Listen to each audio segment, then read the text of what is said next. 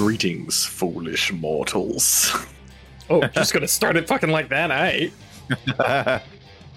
And welcome Welcome. to session zero of our new Geist the Sin Eaters campaign.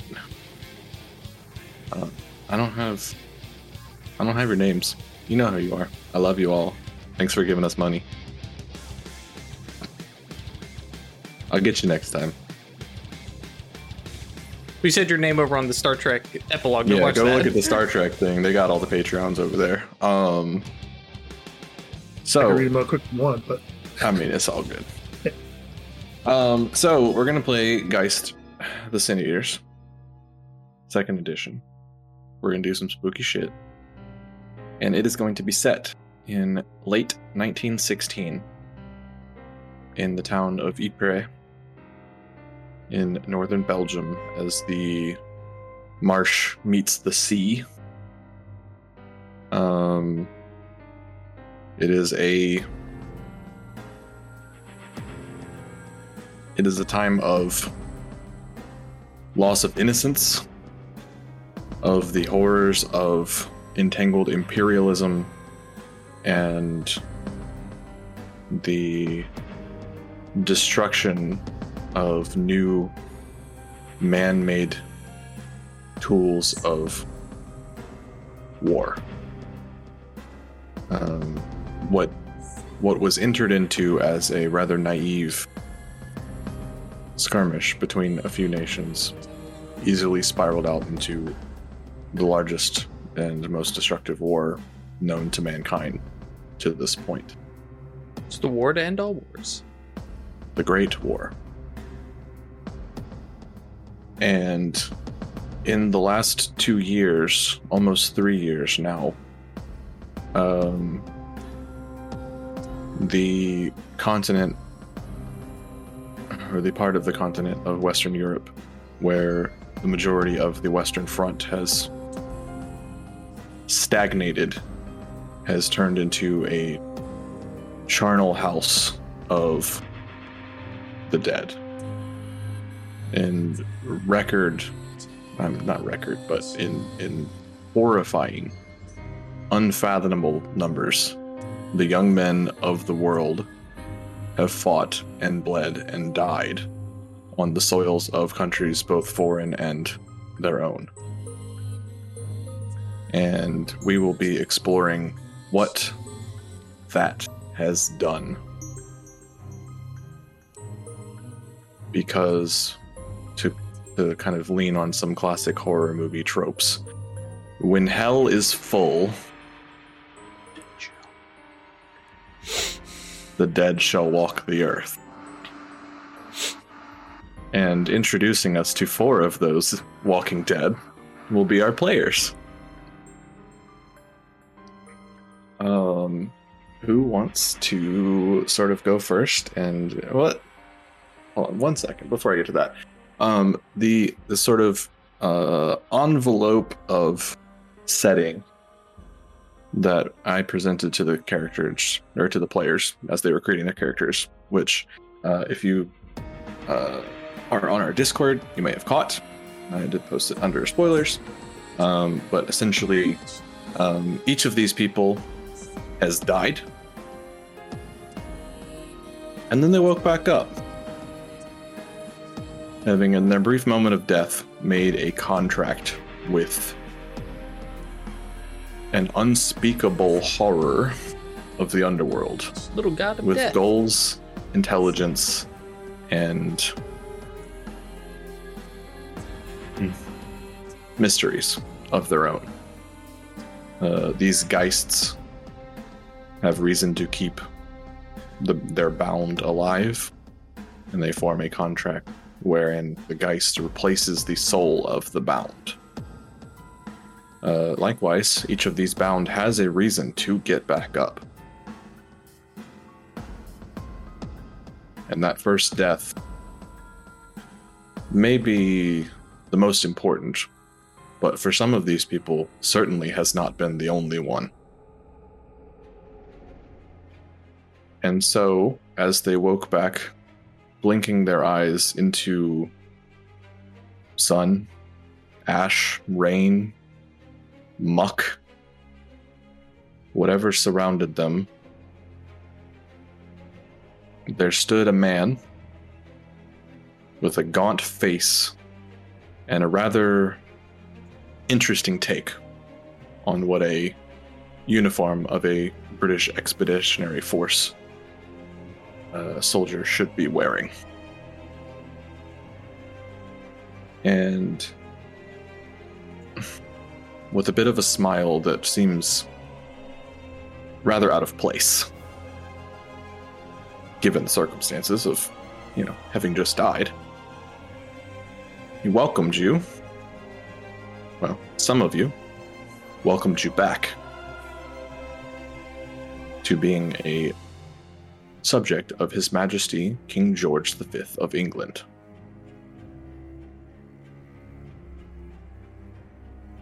With the firm press of his cane into the muck or the dirt around you, unrolled a sheaf of documents about your life, your death, and if you were to accept his job offer, the rather generous way of showing that King George is happy to welcome you as his newest subject. And all it will take is your dedication to exploring the mysteries based on your new lease on life, shall we say. Emphasis on lease. Yeah. Um, and so, uh, these four people, with some consideration, certainly, with some time, uh, made their way to the London address on the calling card that was left with them uh, and arrived at a stately London townhouse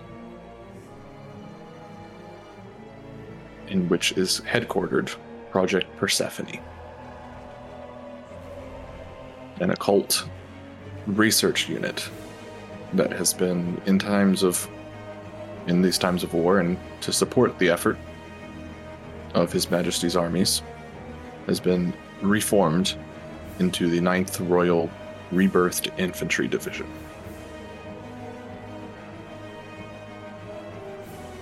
And though some of these people may seem out of place uh, they have all been trained to make use of their new existence in service and in exploration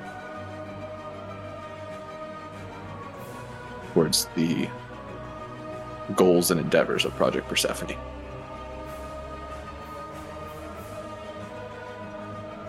So, let's start with Craig. Would you Oh, please introduce us to your character? Sure. Uh, I will be playing Dorothy Baxter, um, late of Soggy Bottom, a little town. Um, she was uh, the president of the Soggy Bottom uh, Garden Society, retired now, of course. Um, she has uh, a daughter that she cares for very much, several grandkids. Um, and she, you know, takes great joy in spoiling them and loves to knit. And so everyone in the unit has like fresh socks and things like that. She's always scrounging for supplies and loves to do things with her hands.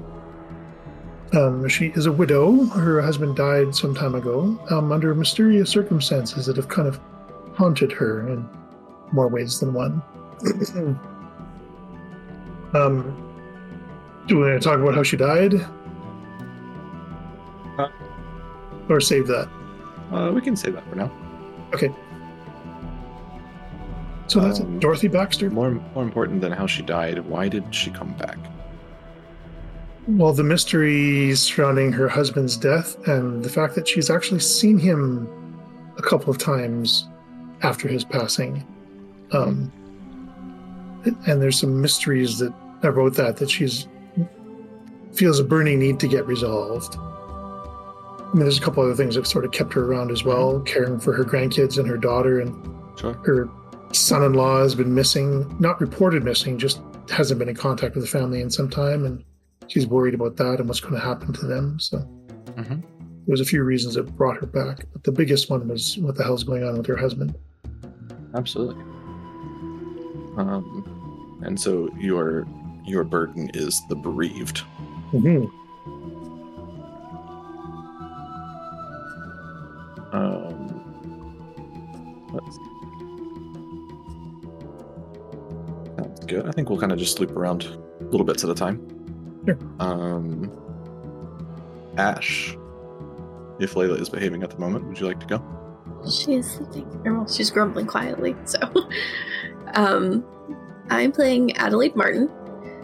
Um, she is a fairly young girl who, from I haven't found the name of little village in England, uh, but basically when all the boys in the village packed up to go do their part, she went as well.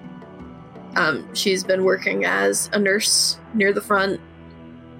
She didn't have any medical training, so like all of her work is in how to, you know, fix a blown apart leg or something, like very emergency triage, staunch the bleeding, and then also just uh like palliative care, taking care of them as they're dying. Uh but yeah, she is dedicated to her work, and that is what brings her back once she dies. Just she is here to help people and is not going to let something like getting killed stop that. Absolutely. So yeah, her burden is the hungry. She has unfinished business. Very good. Um, Drew. Uh, Cody Owens is uh, a boy who was born, well, now he's 22, but, you know, was born in Nowheresville, Indiana, Oklahoma, somewhere. Uh, raised on a farm, went to school, gonna marry a girl, take over the farm, and somewhere there in that whole schooling thing, he read one too many books. All of a you every time. every time, man, and uh, realize that hey, maybe there's more than a farm to you know think over and live on, and there's there's other places. And so at 16, he ran away to New York City, and by 17, he was working on a steamer ship, transatlantic. Um, by 18, he's a kind of cute, exotic American working at a Parisian cafe and trying to learn French. Uh, 21? Uh, wait, actually, probably. Yeah, no, that's right. 21 signs up for the French Foreign Legion because his adopted country is under attack. And by 22, he is dead in the muck uh, down in Ottoman Turkey. His uh, his hunger is, in case you couldn't tell, uh, well, his burden is the hunger um, and just the desire to explore, to go see new things, go new places. Uh, so even when signing up for the French Foreign Legion, it was like, well, you know, I have done Paris. Let's go to the front. Let's go fight the, you know, evil, you know, Germans where they live. I guess But, you know it, it'll be an And adventure strong against the Kaisers, man. right? And you know, hey, at age of 21, sure, this sounds like a good idea. Go to war, it's noble, and support your. Yeah, that didn't work out. Uh, Ralph, Alrighty. world world premiere to everyone. what you got for me? What I got for you is Oh boy. uh, I'm uh, I'm gonna take it easy on you. So Oh. uh, I'm gonna go with uh, the second of, of two concepts. Okay. Okay. Um, the first was going to be um, a rather blithe uh, Spanish Spanish gentleman, um, uh, which I'm, I'm still open to, but I, I think I've um, decided that I want to play Stefford Quincy Jones, uh, captain in uh, the 19th Regiment of the USS the, the U.S. Army. All right, all black regiment in World War One. Okay. One of the few graduate. Go ahead. for pre-America joining the war. Oh, uh, hmm, I think I missed that. Okay, so Yeah, it looks like that's yeah, I forgot about that. All right, okay. But maybe we're not in this universe. Right. No, no big deal. It's all right. I missed I that. Okay. We've Um, looked at history then- before. So Yeah. What'd you say? We I fucked said we with fucked history, with history before. before. So It's all right. It's we mean- can do this differently. We can do this differently. Okay. Um, instead, um, it could be that uh, Stefford Quincy Jones uh, is an aspiring uh, poet and playwright who um, traveled to France as um, a lot of educated black men will want to do with that uh, time of the century, considering that there was considerably more uh, academic and intellectual freedom there uh, and was a, a, a favorite of various Parisian salons and decided that instead of sticking to the city, he was going to make his way to the countryside, um, as was the culture and the affectation of a lot of European authors, right? Um, at one point, when the war effort jumped up, he got curious and decided that to increase his understanding of adventure and life and experiences that contribute to your skill as a writer, he might as well visit and witness the front. And what happens when you're naive and uh, you're inexperienced? Well, you get shot dead by bullets flying around. So um, he died in an idyllic copse of trees while trying to pen a poem about the futility of his own curiosity. Love that. All right, wonderful.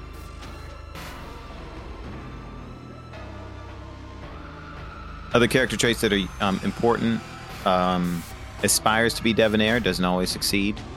Uh, uh, often has uh, a quick response to an insult or a suggestion at his own incompetence um, to mask his own insecurity. Has uh, you know, as a as a as a lady he he desired to return to eventually back in the U.S. But uh, I, I suspect he doesn't know, but I suspect that she's long moved on, but m- entertains his attention um, because she thinks it's a kind thing to do, and on his end, uh, he thinks he's doing the same thing. So. But in Ooh. France, you know, he's gotten a, a kind reception. Love that. All right, cool. Um, how did you say how old he is? Uh, he Randolph. is 25. Okay. I didn't say. Thanks for asking. Fair. All right. Burden. Oh, yeah. Adelaide's like 17. Uh, Fully up there with the little boys lying of their ages. Yep. That's what I'm Um, talking about. What is Stepford Quincy Jones' um, reason for coming back? Uh, vengeance. He didn't get what he wanted. He's in part mad at himself at being naive. Um, and also thinking that it's a tremendous injustice that he would die to a stray bullet, just wanting to explore the world. Like, what the fuck? Right? What is this? Absolutely. Yeah, that sounds like the hunger. Mm-hmm. Is that hunger? Is that um, Hunger of Would you like to- Vengeance. Yeah. Hmm. Hmm. Yeah, I hadn't Like that. decided. The idea I was meant for great things, and some Yes. random bullet stuffs me Exactly. out. Yes. Screw that. Yeah, totally unfair. Yeah. I love it. I refuse to relinquish this. And I, I would say that um, when the offer was made to return him to his body, he agreed before any details were provided. Now, I know that the guys don't describe that in uh, sufficient detail, right? That there's always some mystery there. But uh, he's floating in, let's just um, abstract it as some kind of formless void for him, right? He has this experience wherein he feels like um, he's losing his earthly tether, and some entity says, Hey, you want to go back? He says, Yes, right? And the entity's like, Oh, right. okay, we don't need to discuss terms. that sounds like the vengeful burden. Mhm. All right, wonderful. Cool. Yeah. And uh, I'd like to deal. suggest. Fuck that. Make it Yeah. happen. Yeah. Yeah, the the like flavor text for that one is yours is the oldest story, the wrathful shade wrongly slain, the victim unburied, the one they thought they got away with. Uh, funeral customs were invented to keep you away. Shamans, magicians, and exorcists exist to propi- propitiate you. You are the thing they fear. Show them why. Oh, wonderful. Okay, so That's then some dope shit.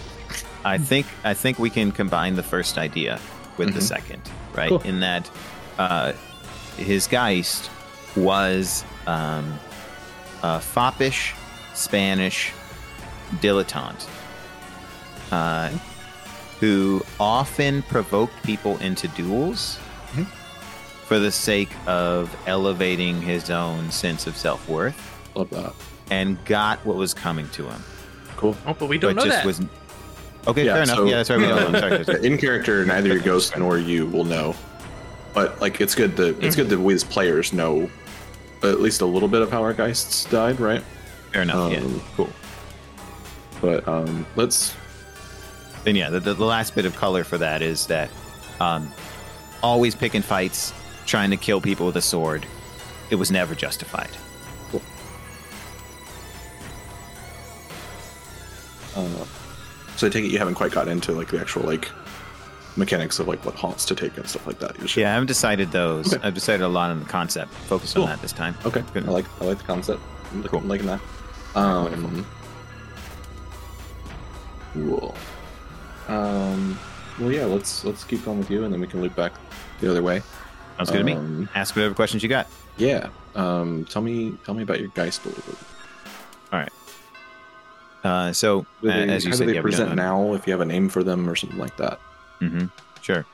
Uh, I was a few ideas right uh, came to mind. Um, one was mirror for names, right? As as far as how do they present? I think uh, the aspect of my geists, um, what do I want to say? Consciousness, self, identity, uh, that was once present and is now present now is um, indignity. Uh, whereas Stafford Quincy Jones uh, had a uh, uh, a quip, always had a quip available if um, to to respond to retort to people when you know they'd they'd criticize or even tease that kind of thing. Uh, uh, the the Geist was um, uh, what's the word? Uh, vindictive about that kind of thing. So, uh, the aspect wherein the the um, the repartee, the riposte, right, Mhm. that in some circles might be um, polite banter, right, even humorous. Right. Um, it's always cutting with the Geist. So, in the interplay between Just no Stefford. chill. Yes, exactly. No chill. Cool. and so, in the interplay between Stefford and and the Geist, there's definitely that reflection, that recognition on Stafford's case that oh, wait a minute, is this how I appear to people sometimes? This is intense, right? Like, oh, I could, I could, I could go that far. God damn! Like, oh, that's cutting, right? Like, geez, calm down, right? Uh, so, yeah, as far as names, Mirror could be one uh, that I was thinking of. Uh, another would be Vitriol. You know, they're supposed to be evocative. Mm-hmm. Yeah, but I, I haven't come. I haven't come to one that I thought would make the most sense to me. Okay. based, Oh, sure. Because I'm considering I hadn't chosen all the haunts. Yeah, yeah, yeah. Yeah, but other questions about concept, I'm, I'm happy to hear Um, or happy to answer. Feel So, um, have you read into the section on uh, keys? No. Okay. Um, then let's jump to Drew. We'll Yep. talk about some keys of both character and some Geist info. Uh, and And for Ralph, Ralph, it's if you 122. Thank you. Um, you get one innate key for your uh, bound, which relates to how you died, um, and one for your Geist, which is related to how they died. okay, um, cool. and they will be they each tie into an attribute um, and you can unlock a haunt with a key to add that attribute to the roll Hmm. um, and it very much flavors the spooky shit you're doing um, and also uh, has like conditions called dooms that go along with them. Okay. Um, so like there's the pyre flame or the key of stillness or key of deep waters, and they all have both literal and metaphorical sort of ways they can be interpreted. Mm. So we'll talk about with the with the other three and loop on back, just kind of in a circle. All right, sounds good to me. Um, I'll be here for it. Drew, tell us Yeah. about your ghost, your, your geist. My Geist is the Whipping Boy. Uh, it's the name Cody gave to it because um, Whipping Boy wasn't particularly uh, forthcoming with the name. Um, and to be honest, Cody's not a big fan of talking with them. Uh, looks to be in the mm, 13, 14 year old range. Um, the, the kind of glassy, haunted eyes. Um, dressed in kind of 18th century servant livery. Um, but uh, when speaking, has the weird, creepy chorus of voices I speak for many kind of thing going on. Um, and when viewed from the front, everything seems kind of okay. The back, however, um, it's not pleasant. Um, it you know Right, is perhaps a good word. Yes. Um, and so uh, they have um, the. Uh, actually, where's the key at? There it is. The key of blood, um, the key of passion, the key of oops, things went too far. Um, and uh, has a specific trigger of helplessness. We'll talk about those later, I'm sure. Has Ban and Bane, but I'm not mentioning those. Um, and then uh, Cody uh, himself has the. Uh, where's my keys? Have stillness, right? Yes, Key of Stillness. Um, from his cause of death, wherein. Yep, alright, we're evacuating, guys. Cool. Somebody gonna come get us out of here, and this whole platoon just died to a man just because somewhere somebody said, Yes, we know there's some people over there, but we just can't rescue him. So, moving on and it's just this very dispassionate, forgotten. couple, couple little soldier guys on the big map just kind of slid off the edge. Yep. Any other questions about the Geist? Or Um, I like some of the, the flavor that Ralph gave with the, the interactions of like that. If you have any other sort of, oh I know you said yeah. doesn't like to talk to him too much, but but yeah, well, and some the, what uh what influence, what change has the relationship with the Geist brought on Cody so far? uh, I mean, Cody, while he wants to go and explore, has always wanted. To, yeah, the the idea of having a family that's that sounds good. That's a thing I want to do eventually. Um, and while the whipping boy himself is appears to be, you know, only a handful of years younger than Cody, it kind of nudges that whole like kid brother kind of somebody to protect, but is itself a horrific underworldly creature, which, you know, also kind of not a great thing. And I'm leading into my own lines and veils of I don't like Yeah, yeah, kids yeah. getting hurt. Um, so that's I was surprised when you brought this concept to me. I'll be honest. I know. I was like, okay, we're okay. yeah, we're, well, and notably because at this point they're already dead. So I'm like, I, I think there's the loophole in my lines and veils, uh, and now I get to try and save them. Uh, but yeah, I think it also ties into uh, Cody's root and bloom, which is the the Bounds version of Vice and Virtue, um, because his root is uh, the cowl. He wants to scare and uh, intimidate the dead. Uh, they shouldn't be messing with people. They should leave them alone. And meanwhile, the whipping boy is the one that Cody is kind of afraid of. Um, and uh, yeah, uh, I think there's. I mean, obviously they they, they are an entity, and because of his haunt Caul, um, the two of them uh, get together a lot. Um, which is a, a weird thing. And I, I think at this point, Cody's probably still new to the Geist vibe and has gotten some stuff figured out. Has like the second dot of Caul, and hasn't, but is still. I mean, they have synergy one, so it's still a. Yeah, you've all had about, I would say, at least about six months okay, yeah, since, since your initial death. yeah. Uh, So with with factoring in time to travel to London and be trained in Project Persephone, and and there have been missions before this um, on the front, um, and now you've been at least for a few weeks in Ypres. Gotcha. Yeah. So for them, it's still coercive, um, and I think some of that is Cody has been unwilling to reach across the aisle, so to speak, and try and understand and figure out the whipping boy. But I think at this point, it's starting to turn and being like, okay, really don't like you. I don't like this dead stuff. It all sucks. But it's finally it. Right. Um, And that, that might be some of the arc that we see here. Mhm. He's still going to hate on and be angry at ghosts that are rampaging and doing other stuff, but at least his own geist he kind of gets. Especially the, the shared hunger is kind of my imagining. The whipping Yeah. boy didn't want to be a servant that just something happened to. They wanted to go live a life too. So, Right. Uh, Ash.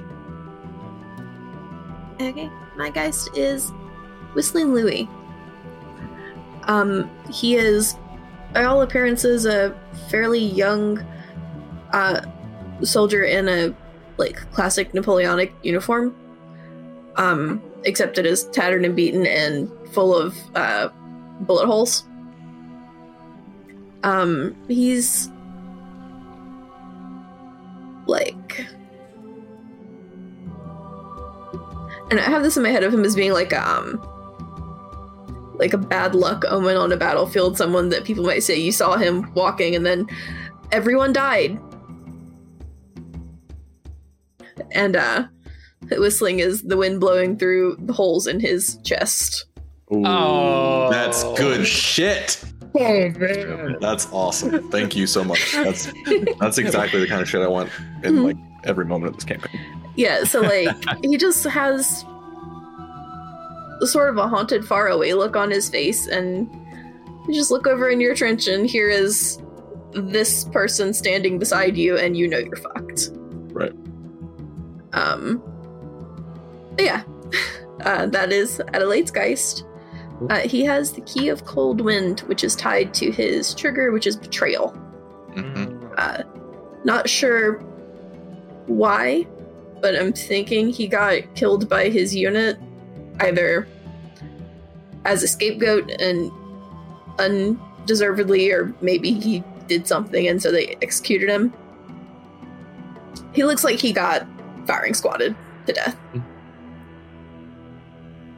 Um, Adelaide's got the key of chance because she was just in the wrong place at the wrong time. Have in her bio that she was like bringing warm drinks to the boys at the front, and then no one was expecting the artillery shell. And so, yeah, I love that for the most part you've all at at least either the guys or the character just had a fucking pointless death. It's great. It's, it's so fitting for this for World- this you- fucking you war said World War everything. One, dude. Yeah, exactly. I love everyone's brought the nihilism. It's great. yep, just utterly senseless, pointless death. Mhm. And uh, yeah, I think that's. I guess how does she get along with the ghost? Mhm. She uh, sees him as just like basically another soldier who needs help. Oh, so Adelaide's got I can fix him vibes. Uh, yeah, probably. Yeah. Um, like, there's clearly something wrong with him Right. that has made him like this, and so why he's still doing this. So he can help her further her goals, and she can help him. Uh, he's probably not a very talkative. Yeah, he's he's just kind of there most of the time, just sort of a presence. Um, Greg. Uh, so the widow Baxter's geist is the Lost Centurion. Um, I have the Dread Geist merit, so the Lost Centurion is pretty imposing and scary and a sort of lurking menace. As opposing figure Yeah. clad in corroded and tattered armor of a centurion, he's a gaunt with sunken eyes and cheeks, and a rime of frost clings to his equipment. Um, do we do I want to go into the remembrance, like what he's about and that kind of stuff? Um, I mean, uh, as much as anybody else has. Okay. Kind of vague ideas of how they might have died, kind of thing. Sure. So he sort of represents um, a death without meaning, the embodiment of dying with your purpose unfulfilled, the chill of high mountain air, the cold ache of starvation, and the smoldering resentment of a death without meaning. Um, Stefford and your guys got to hang out. yeah. Um, how has the relationship with the lo- the lost lost or last? Sorry, The lost centurion. lost centurion. Mhm. Uh, how has that changed Um, character? Well, he's very pushy. Mhm. Um, always goading. Um, so, sort of seeks confrontation a lot. Dorothy's like the peaceable grandmother. She has really strong, you know, Mima vibes. Um, so they're at odds a little bit. Um, and she's always trying to kind of temper what he wants, and he's always trying to push her to be meaner and fiercer, and you know, be the warrior that she could be, and that kind of stuff. So there's some friction between them, but Good. Mhm. Uh, I am sure that.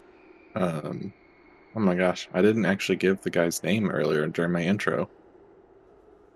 Oh, yeah, our Knight boss? Commander, Knight Commander Sebastian Brentwood. Mm.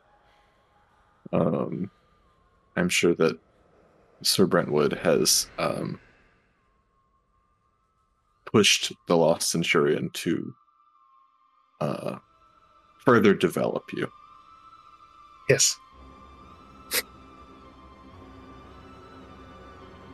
And this is the point where Chad at home goes, "Ah, fuck, this guy's a mage, isn't he?"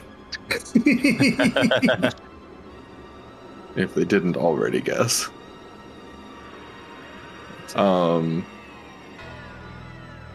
All right, so key and relationship. Um, I don't think I talked been- about my key. Oh yeah, yeah. So Oh, yeah. um, It's uh,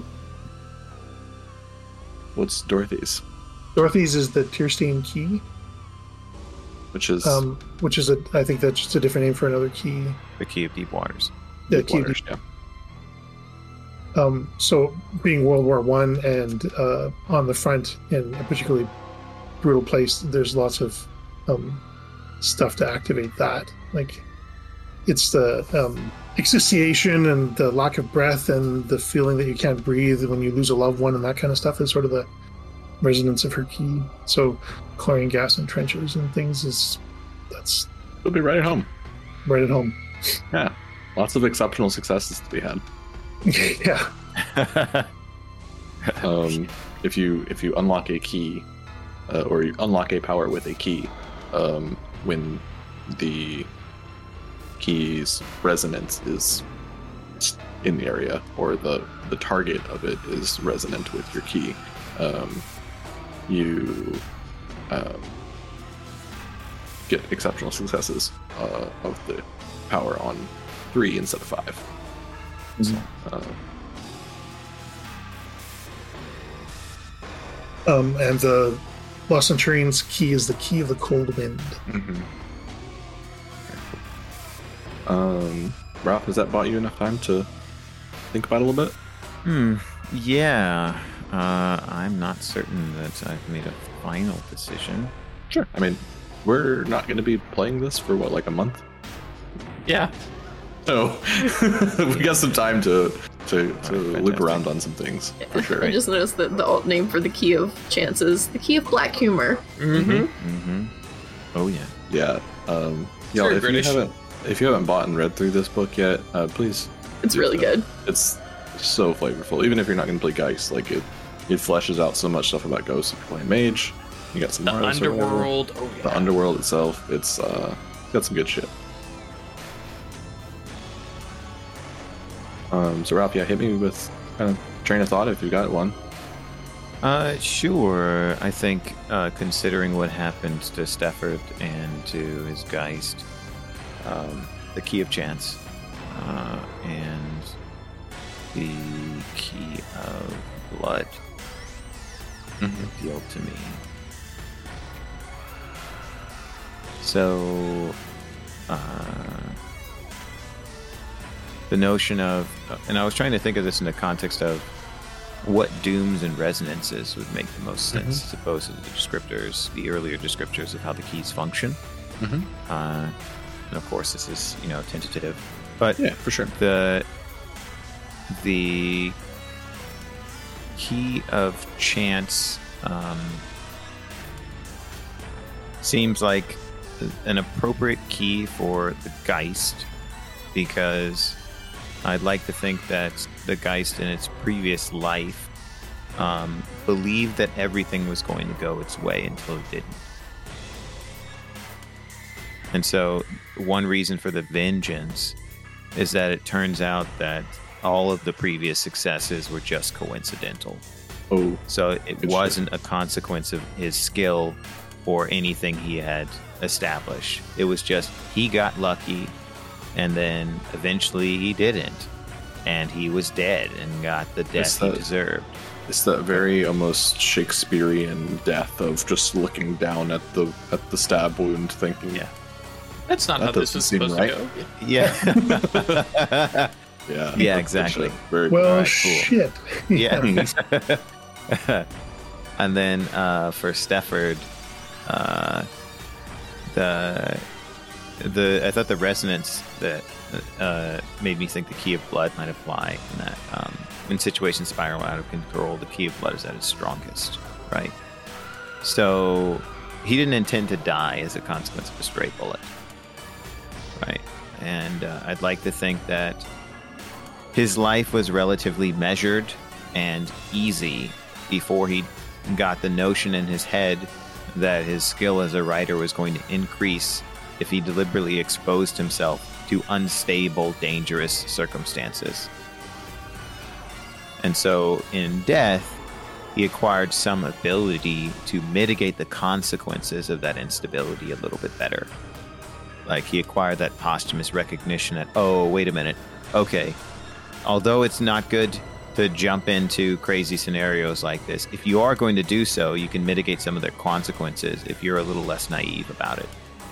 Mhm.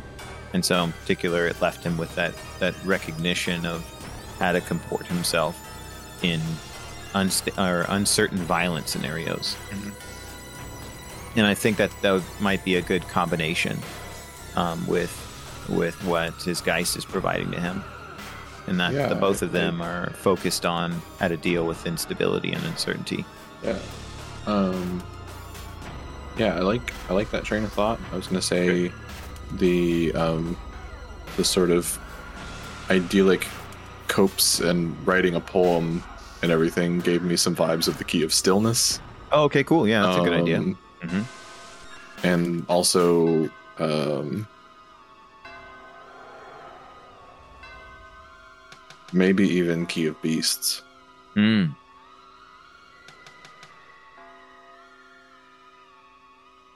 Just that out in the woods, nobody's around Yeah. kind of thing. And then Oh like yeah. like this almost like play acting at having been something other than you know part of the the the violent way the world works on a natural order sort of sense is it the beasts and blood are, are pretty pretty in line with each other i think um so something to think about Those are good suggestions. Yeah, I yeah appreciate them. um i love all the extra names they give these like the Mhm. fact that each each of these nine things one for each um Attribute. stat has like just three different ways so like the key of beasts is the primeval key the key of tooth and claw and the key of verdant savagery It's excellent. and they're just all all good cold wind being the key of gale and garrote is That's Fucking- tough shit right there. yeah. That's real good. Um, really like the key of grave dirt. mhm. Slate bereavement. stone and barrow. Um, yeah, the fact that like just each of these things has almost as much like flavor as an entire path of mage, and there's like that's just like one small part of your character. It's it's very very good how how much like detail and flavor they packed into this game in various bits. I agree. Um, so, uh, I mean, I don't know that we need to go over like skills and stat dots and stuff like that, but I guess just um, sort of what do you envision your character doing, um, as far as being in the realm of a, a battlefield? Um, is maybe the next question we can kind of think on. Um, let's go with um, Ash. Um, well, for my uh, the ghost abilities were they haunts. Mhm. I got Boneyard, Marionette, and Memoria. Mhm. So Marionette lets you throw things. Basically, it's very cool. Literal puppet strings made of plasm. Yeah, at the first dot, which is all I have, all I can do is put it away. The second dot, you can move them around more specifically. Uh, Boneyard is really cool. It's linked to the Hungry Burden. Mhm. It's when you basically get to sort of consecrate an area of land as yours. And then you just Consecrate. well, yeah.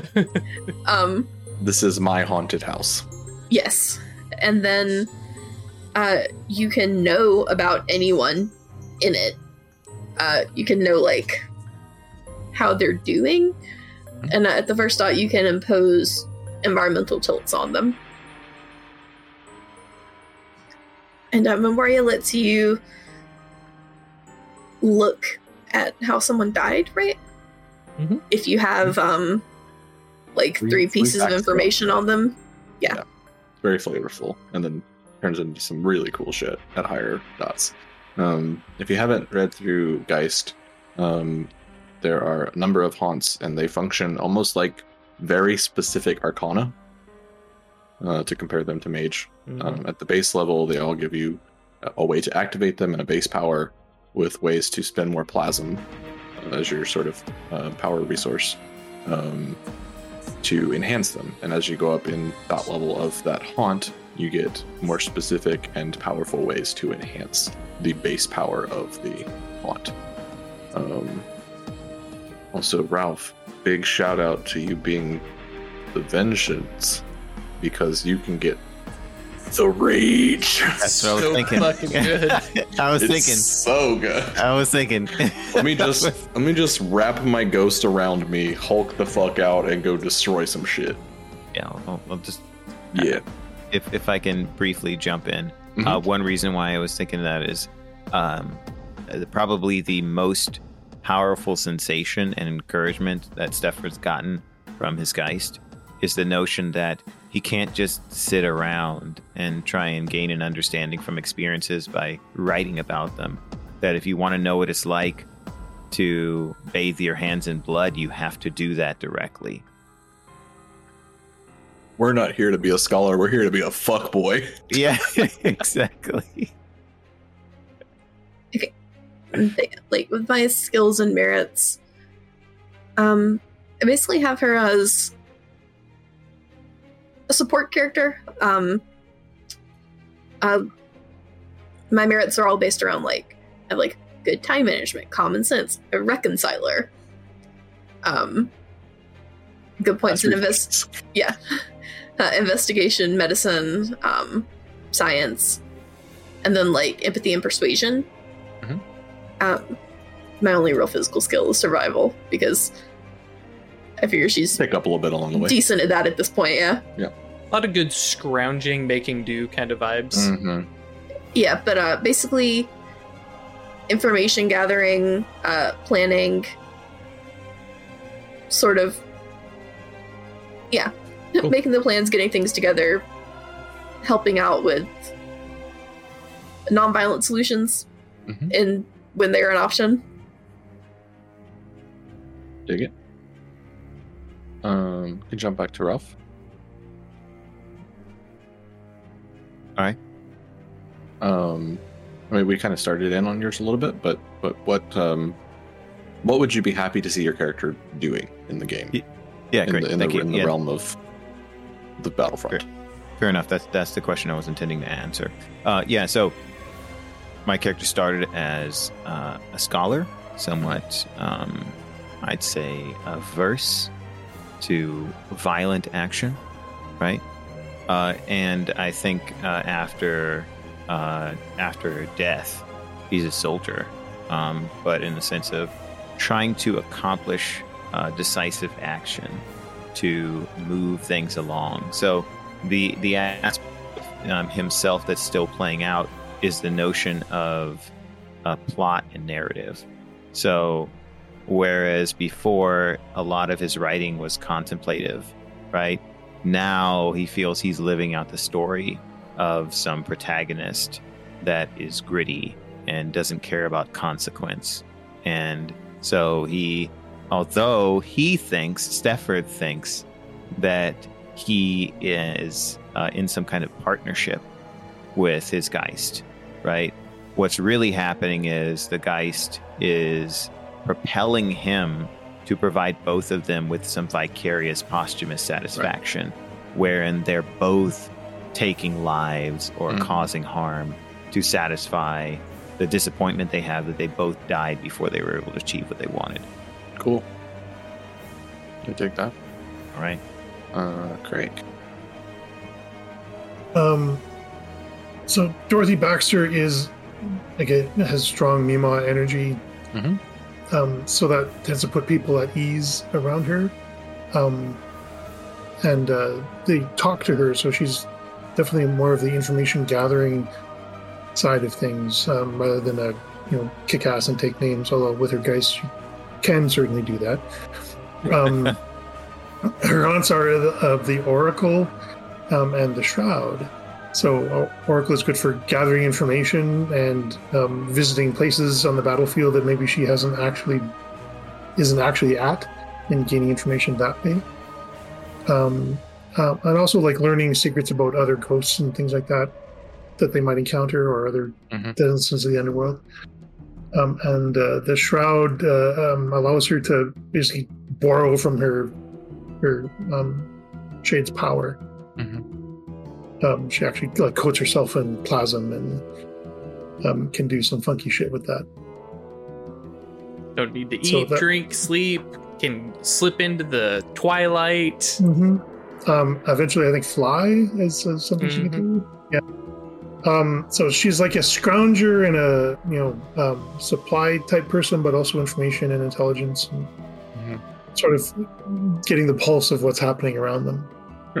And um, one thing I didn't touch on is there, like, the retinue of the the Ninth Division that you're all a part of. There are other members of it here. Um, y'all are the only uh, bound, Hmm. but there are other members of the crew that we can introduce when they're relevant. Obviously, I have not done as much uh, over prepping that as I did with the Richmond Mages game. Uh, so I don't have like a whole list of 47 ghosts and NPCs and things for you right now. Um, but I will have some. And I'm imagining this is both living and non-living Oh yeah, for sure. of the For unit. sure. Um, and um, so uh, while you are expected to uh, participate in battle if you get wrapped up in it, you're, that's not explicitly what you're here for, right? Something is happening in the in the, in the surroundings uh, of the town of this part of the front, and you've been sent to go check it out because there'd be some spooky shit happening. Um, so investigation and, and talking to people and stuff like that is definitely going to be rewarded, right? We're not just chucking dice of firearms at each other for four four sessions and calling it a day. I gotta retool my character entirely. Oh, just, um, cool. Uh, Drew. Sure. Um, yeah, uh, there's a little little bit of overlap um, with uh, with Adelaide and the fact that Cody Cody does have some social stuff going on, and he is pretty pretty empathetic. Um, and he also actually has the reconciler merit. Um, so I may take that back actually, um, and make this guy a little bit more kick ass. Uh, but at the end of the day, um, um, and I guess actually I can kind of nudge this to everybody.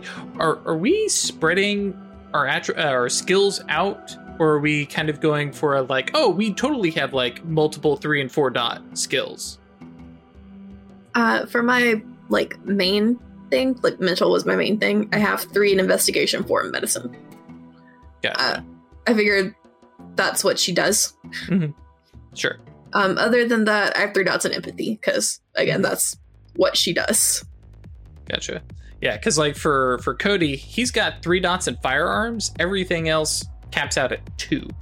Um, so kind of leaning, and he's got one dot kind of all over the place. So um, I, I just want to make sure my character matches. That way, I don't show up with the spread out. I'm I'm a real boy kind of vibe, and everybody else is showing up with I don't I don't not superheroes, but like uh, specialists, I guess is a better way to say it.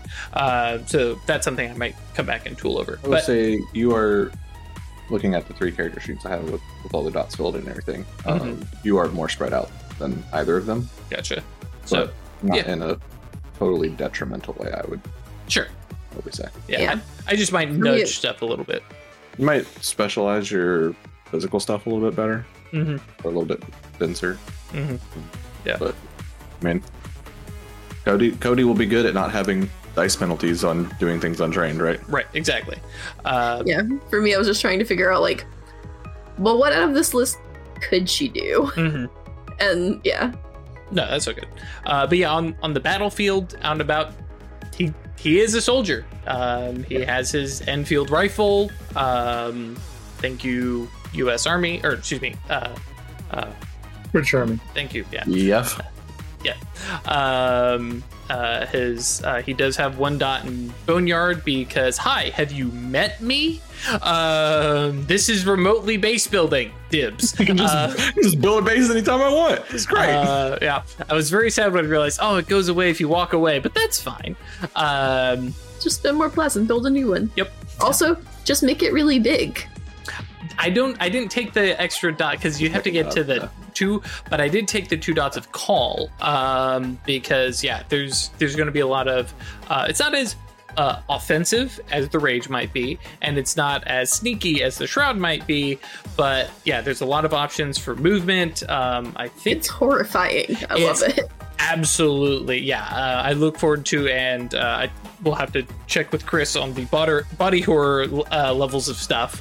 Um, but yeah, like as long as it's not medical, I'm going to be pretty good with ghostly. Just your Okay, shit. horrible ectoplasm Yeah. goo body. yes, I mean, I I did, I did. Uh, I do remember really grossing Perry out with the uh, the, the bees in the arm. Oh, when yeah. played, uh, what you call it? Oh, heart. yeah, or- yeah. So you know, there's uh, things to be Also said. have bees being- in her eyes. Yeah. fair. Um, Al- along those lines, I have um, one of my merits. I have the ceremony diviner's jawbone, but maybe we'll do most of that off screen. um, Oh yeah, part of the ceremony is like you have to kill a person, right? Yep. Do you have to kill them, or does somebody else, or I can need somebody the- else kill them for you? I need their head, and I have to clean it myself. Oh, okay, Oh, easy yeah. peasy. Yeah, well, we are I think at there are going war. to be a lot of. De- I think there are going to be a lot of decapitations. yeah, yeah. Um, I just predict that. predict. I, I predict that there Um, will be several decapitations. Yeah, to to be fair, especially with my with my line being very medical based, it's more surgeries and Right, things that makes sense. happening, and Vivisection. and stuff like that. Yeah, Yeah. Don't want As to opposed to things murder. happening while the person is alive. Yeah. Yeah. Um, but That's the impression I got. I Yeah. appreciate you for clarifying that. somebody being stabbed and then you know cleaning up cleaning up a skull for a trophy. That's fine. That's Yeah, just somebody being shit. disemboweled. Yeah. It's like, come on, can we not do that? But uh, Cody Cody also has yeah the two dots in Caul, which allows him to yeah merge physically with his geist. Uh, can use the geist attributes. um, for stuff. So yes, I need to be really smart for a second. Let me borrow the Whipping Boy's power to amp up my brain, which, by the way, does let you completely bypass your normal limits. So yeah, Cody can have those super brainy moments, or far more likely, I need to be very dexterous right now, and I need to make this shot. Um, and also has the ability to, um, I think, yeah, ignore wound penalties, and at two dots, which he has, uh, give himself armor. Um, so yes, Go inside places your body can't fit. also that. But I've got this rifle thing, so yeah, Well, we'll have to. Yeah, we'll have to think. I'm gonna I'm gonna shoot some messages over to those uh, Stranger Things caption guys. And, Right. Uh, see if they can help us out because that was some great captioning. Uh, but yes, Um, um, and then he also um, he has grave goods. Um, he uh, which is the hunger specific, well oriented. It's not only for them uh, merit, so he can yeah he has he has supplies at the ready. Um, and Oh yeah, it's cool. You just sort of like Ghost shit. you're you're a pack rat and you just sort of summon up your ghost stuff. Yep. Yep. Um, and took. Um, I also took a ceremony specifically um, for um, outside of what we get from the crew. I get uh, for those who are left behind, which is just a big hey, we're gonna hang out for an hour and mourn those that were lost, and it helps people get over things. Um, Lots of and- anchors. hmm And uh, also took a memento, and I wasn't sure what I was going to take, and then I found the most in character, absolutely got to take it uh, memento called uh, the Rusted Flask, which is right out of the book, a World War One hip flask with a All right. crudely engraved with an etching of the British flag and an attractive naked woman over the words "For Victory." Despite being silver, it reeks of old copper, so you get that bloody smell, mm. uh, and leaves flakes of rust on the hands of anyone who touches it. But it's always full of a deep amber whiskey, well aged but unpleasantly metallic. Getting drunk on the flask contents allows a mortal human to see into the twilight, so long as they remain inebriated. Come on, guys, we're gonna get drunk, and you guys are gonna I see seeing some ghosts? shit. Hey, uh, Freak some, my- some normies out. Well, You, in you don't have ghosts in your blood. Let's drink whiskey about it. Yep. but specifically, I like the overlap of the ceremony. Um, and that's something I think that while uh, Cody's route is I fucking am going to yell at, scream at, and beat up ghosts, um, or at least that's his route. Um, his bloom is surrogacy, and he wants to take care of people. And so, especially being a soldier, he's going to be looking at possibly members, the mortal members of the crew, or just you know, British doughboys out there, whoever, and working with them. It's like, yeah, we we, we lost some folks today. Let's sit, drink, talk about it, and you're gonna have a ride, but hopefully get over your losses. And so they're they're not as wounded as Cody is because Cody has mm-hmm. some. I, Cody lost his entire the men he fought alongside. So Cool. Yeah. All right. Um, to wrap up here, got some really good inspiration going on. Uh, hopefully, everyone is enjoying the little character exposition kind of stuff. Um, let's talk about the crew real quick for a couple minutes. Um, I went ahead and made it. You can all see it. Uh, Project Persephone crew sheet. Um, we can adjust things that y'all want to. Um, so the crew actually ends up having stats um, that can be rolled for like overarching crew actions, um, and you get uh, a total of six dots to place into the three attributes. Um, so I just made them even for now. You can adjust those if you want. Um, it is a Undertaker's um, crew, um, which is uh, the sort of tagline is I'm dying right now, so are you. We all are. Death is all around us, always. It's time we stopped being afraid. Mm. Um, and it is. Um, Oh yeah, all the ceremonies I wanted the crew already had, so I Yeah, didn't yeah, have to buy them. yeah. I was um, gonna buy Death well, Watch, but Um, it's here. really coming to terms with death, with uh, both before you die and after it, um, and protecting people that are not in the underworld. Um, and then as uh, higher tier crews, uh, you start, you know,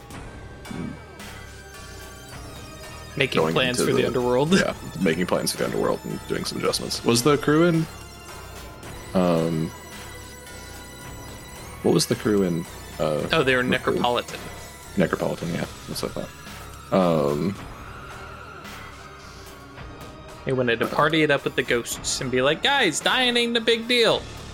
It's cool. Right. um, yeah, all about like wielding subtle influence in the world and, and shaping how people view the underworld because you recognize that that's how it is formed. Um, and so this is uh, a big reason why um, this crew will be a particular, mm, we'll say, connection to what is going on um, on this battlefield in this section of the front. Um, so uh, you do get a safe place, um, which we can establish what that is. Um, you know, it is probably a, a section of semi ramshackle, mostly bombed buildings left in the town that you've sort of set up headquarters in. Um, because this town has been getting shelled for the last two years off and on. Um, um, and then seven dots of merits um, that you all have access to on behalf of the crew. Um, so there is a two dot library, uh, one dot of resources, um, two dots of status with the British Armed Forces, uh, which I'm using to represent that. And I, again, I am I have very little military knowledge, and I don't want to get stuck on ranks and stuff like that too much. Um, so the verisimilitude will have to get heated for that purpose. Um, but essentially, you all approximate a very highly ranked non-commissioned officer. Um, so enough to get respect from most people on the field without, um, you know, being able to do everything that you want, disregarding, you know, orders and, and regulations and stuff like that. Mhm. Um, and then the crew has uh, two dots in the supernatural membership merit, which means that you're um, non and non sin eater. Uh, you're sorry, non bound. I'm trying to be uh, specific because I don't think people in 1916 would be using sin eater as a as a description. Um, And in World War One, bound I don't think that's talking what we're doing. yeah, yeah, yeah. Um, bound when talking about the the human or was human or whatever, however you want to flavor it. The And then fleshy half. Geist referring to the, the ghost. Um, so supernatural membership means that your non-bound members of the crew uh, can have uh, supernatural merits up to twice that dot rating. So uh, you quite possibly could have some some pyrokinetics or any any number of mediums and stuff like that to go along. So yeah, yeah, yeah, good shit. Um, the crew has three ceremonies, uh, and can buy more when it gets XP if you want. Um, because the crew does level up as well. Um, yeah, Death Watch, which is about pausing people from dying. Uh, Crow Girl Kiss, which is about um, extracting a, a bad supernatural effect from someone and trapping it in a sort of talisman. Um, And a feather. and a feather yeah um, and again all the like descriptions of the ceremonies are examples of how they can work right you're welcome to give your own flavor of how your crew does it um, and then uh, dumb supper which is uh, having having ghost lunch right Feeding the Yeah. ghosts. yeah We did that. I was like, I think I got that one right. Yep. Um, so um, alongside the crew, you get a. The crew has a mystery cult initiation that you create. Um, you all start with one dot in it, uh, and you can buy more. Um, I'd be fine with probably up to three at the start, depending on how um, wholeheartedly you've joined up and and um, really gone for the sort of philosophical side of Project Persephone. Um, and as the crew, or as yeah, as the crew gains more ceremonies, um, you always have access to any of the ceremonies the crew has um, at or below your level, your dots of the MCI. So if you have two dots of the mystery cult, then you would have both Crow Girl Kiss and Death Watch access. Um, the um, and we can talk about this more in the coming time that we have. But for now, um, at the one dot of the mystery cult initiation, I've got uh, a specialty for occult ghosts. Um, at two dots, uh, the first dot of the hardy merit. Um, at three dots, it would be a skill dot or a two dot merit, and I have, as of now, I have it as a dot of occult. Um, for four dot merit, um, I have the thief of fate merit. Um, kind of tying in with you know your leader being a mage and sort of Exactly what I was thinking. yeah yeah yeah some some extended uh supernal revelations shall we say uh influencing um how you've developed uh and then at the fifth dot uh you depending on your sort of final dedication to the uh to the crew uh you will either receive the uh, a ceremony to upgrade your geist to a dreadgeist, um, or uh, gain a powerful memento, which we can craft on our own. Um, and I will put that in our chat. We can talk about flavorful and other choices and stuff like that. But um, at least it's the first couple dots uh, pretty Mhm. good for occult researchers that are finding themselves in uh, the meat grinder, so to speak. Yeah. Cool. Sounds good. Um, think that's. I mean, I have some more questions, but we'll probably ask them off screen. I think this is a good, good point, and obviously, time wise, it's a good point to wrap up. Um, so I will say, uh, thank you to my, my wonderful cast here. Uh, coming up with some great ideas to be some some spooky bitches, and uh, I hope that everyone has enjoyed our little uh, not peek behind the curtain, but uh, backdrop painting session um, here um, as we get ready to start this campaign and uh, really dive into what the hell is happening in wartime Belgium. Um, thank you so much for joining us. And uh, if you want to hang out with us outside of our stream time or our videos, you can come check us out on our Discord. Uh, that is eatinto.space. Um, and if you'd like to support us monetarily, help us with uh, character art and equipment upgrades and stuff like that, um, you can check us out on our Patreon. Uh, handy link for that is staylucky.club. And uh, we will we will catch y'all next time. It's gonna be Um, the rest of our the rest of our August is going to be a little topsy turvy. There's some schedule notes, maybe. Yeah. Mhm. Yeah, we'll uh, we'll post events up on the Discord like we've been doing um, to help y'all keep track of uh, what streams are going to happen happen when. But I believe we're next Not- week. not doing anything, or what are we doing? Because I'm trying to remember. Next week we're I'm off- gone. You're gone. Okay, right. Next week we're just off. I'm going to post Assassins. So for any of you who missed it, that'll be going up. And then the, Harry, maybe uh, Cult of the Lamb stream. Uh, so you all can tag along and be my cultist. That would be weird. Um, and uh, it's a base building game. And there's cult stuff like hi. Um, Building Binding Rise. right. Um, but the week after that will not be Geist. It will be the playtest materials for the Marvel. Oh yeah, Mhm. I need to do that. I was going to say Ashes I'm of looking forward to oh, That's going to be fun. Yeah, um, that looks really fun. It's going to be really short, one shot. It's literally. I'm gonna spoil it for you because it's pre-created stuff. Hi, we're gonna chat. Bad guys show up. We're gonna fight them. More bad guys show up. We're gonna fight them. The end. Um, so it's just gonna be fun. It's gonna be campy. The we've already got uh, one fairly wacky character. Uh, I actually don't. I, I looked at Chris's stats, but I actually don't know what I haven't kind. flavored them yet. Yeah. I just made the punchiest boy I could.